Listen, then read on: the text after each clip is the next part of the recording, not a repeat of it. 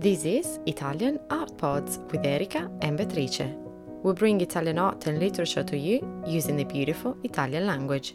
This podcast is for those who are learning Italian and for those who speak Italian. Subscribe to this channel and follow us on your favorite social media. If you're learning Italian, visit our website italianartpods.com and become a member to receive exclusive content. Enjoy your listening. L'arte informale in Italia. Burri e Fontana. Oggi vi voglio parlare di alcune opere che forse vi sarà capitato di vedere in un museo di arte moderna. Può darsi che queste abbiano suscitato in voi meraviglia, attratto la vostra curiosità o magari, perché no, incontrato una buona dose di scetticismo da parte vostra. A quali opere mi riferisco? Provo a descrivervele. Alcune sono costituite da uno o più tagli su una tela monocroma rossa, gialla, verde o forse blu o bianca.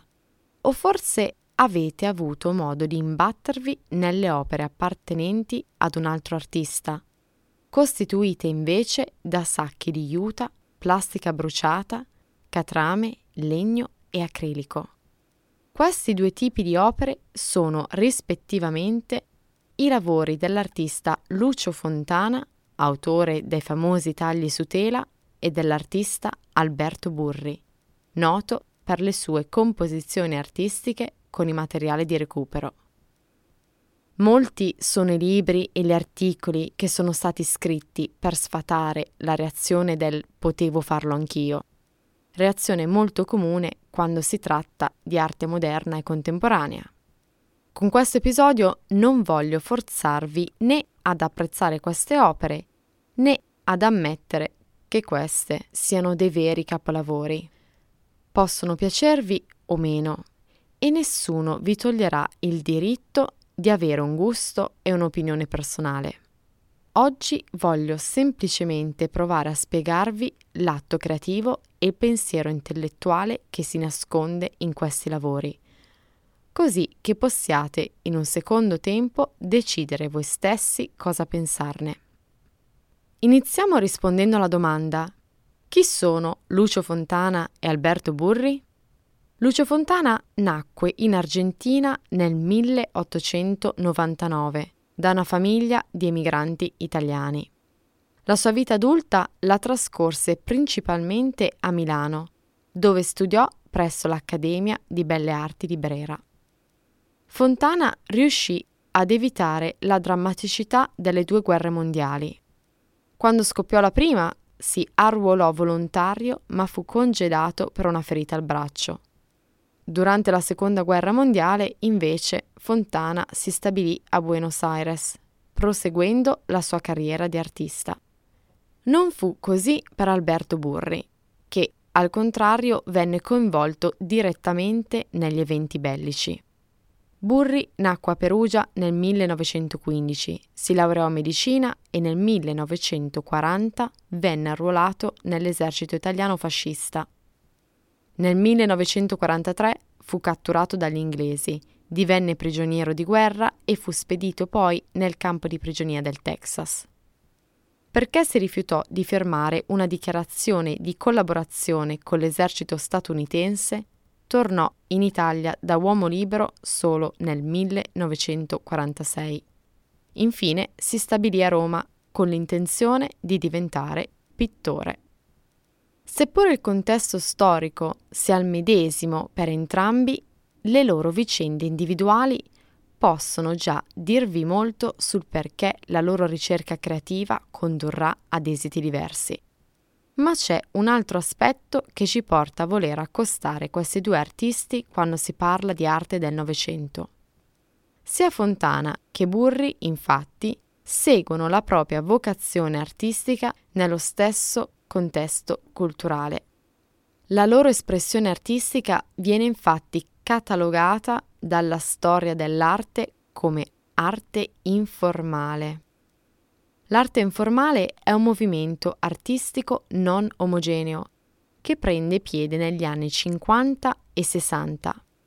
L'arte informale si sviluppa negli Stati Uniti con artisti come Pollock, e Rochko, in Giappone con il gruppo Gutai e in Europa con artisti come il francese Fautré, il tedesco Vols e gli italiani Burri e Fontana.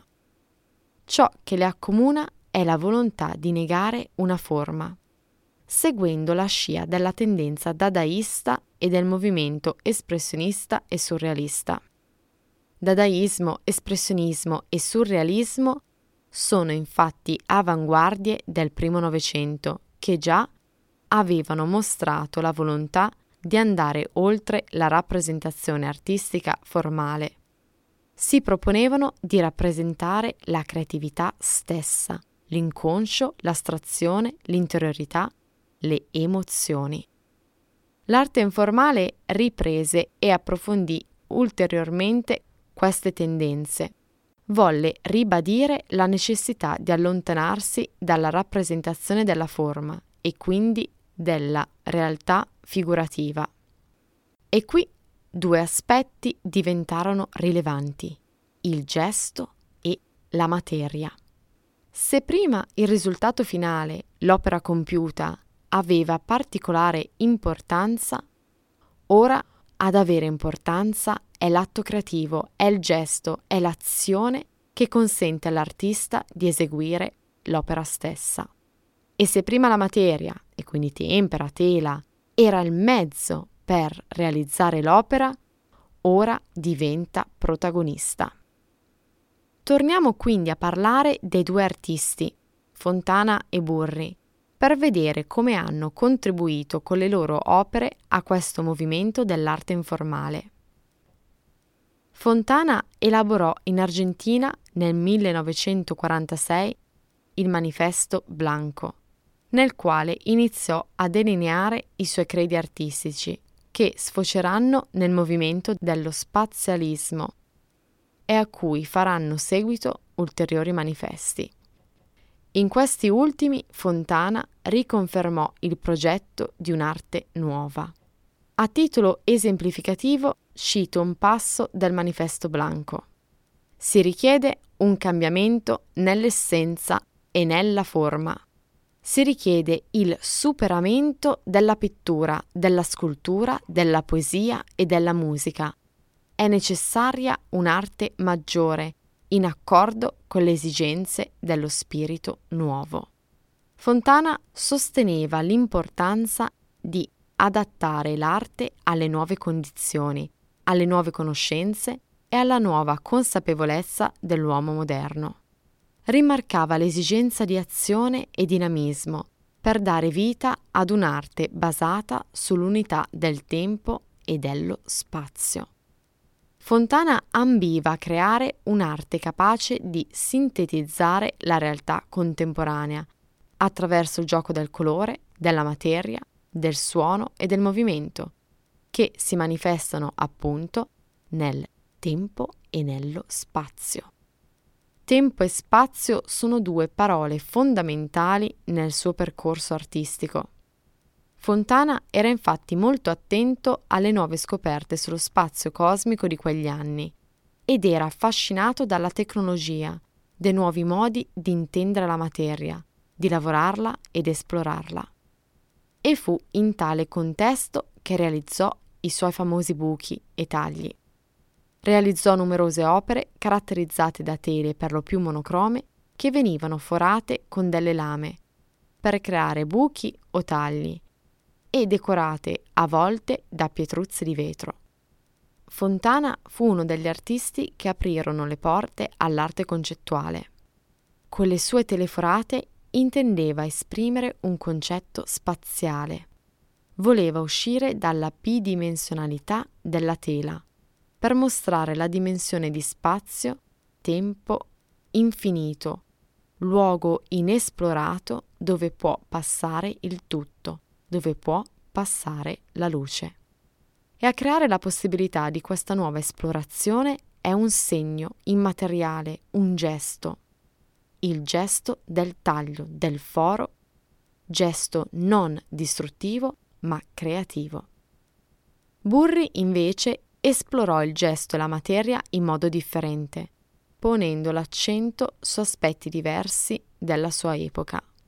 Introdusse nella sua arte degli elementi extrapittorici. Utilizzava sacchi di juta sporchi usati, catrame, ferri, plastiche e legni bruciati. Gli interessavano i materiali vissuti, consumati dal tempo e intrisi di storia. Più un certo materiale era stato utilizzato e consumato, più era carico di storia umana e più aveva qualcosa da narrare. E questi materiali non erano mezzi rappresentativi, bensì protagonisti delle sue opere. Burri ne voleva infatti esaltare le caratteristiche materiche, come la trama dell'aiuta, la cucitura, la toppa, la lacerazione, la combustione. Questi elementi venivano assemblati, accostati, sovrapposti, distanziati per entrare in dialogo tra di loro.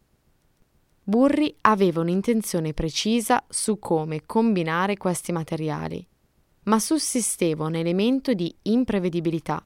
Bruciava infatti materiali, spesso i fogli di celofan, potendo quindi decidere dove collocare il foglio, ma non potendo controllare come la fiamma ossidrica avrebbe modificato il materiale. In Fontana, invece, tutta l'opera era frutto di una composizione e un'intenzione ben precise. Non so se questa breve introduzione all'arte di Burri e Fontana influenzerà la vostra prossima esperienza davanti alle loro opere, ma prima di salutarvi voglio fare riferimento a due loro citazioni molto utili per chi tra di voi volesse avvicinarsi all'arte moderna o contemporanea. Fontana dichiarò che secondo lui l'arte è pura filosofia, a sottolineare l'importanza fondamentale del concetto che l'opera vuole esprimere rispetto all'esperienza visiva dell'opera in sé.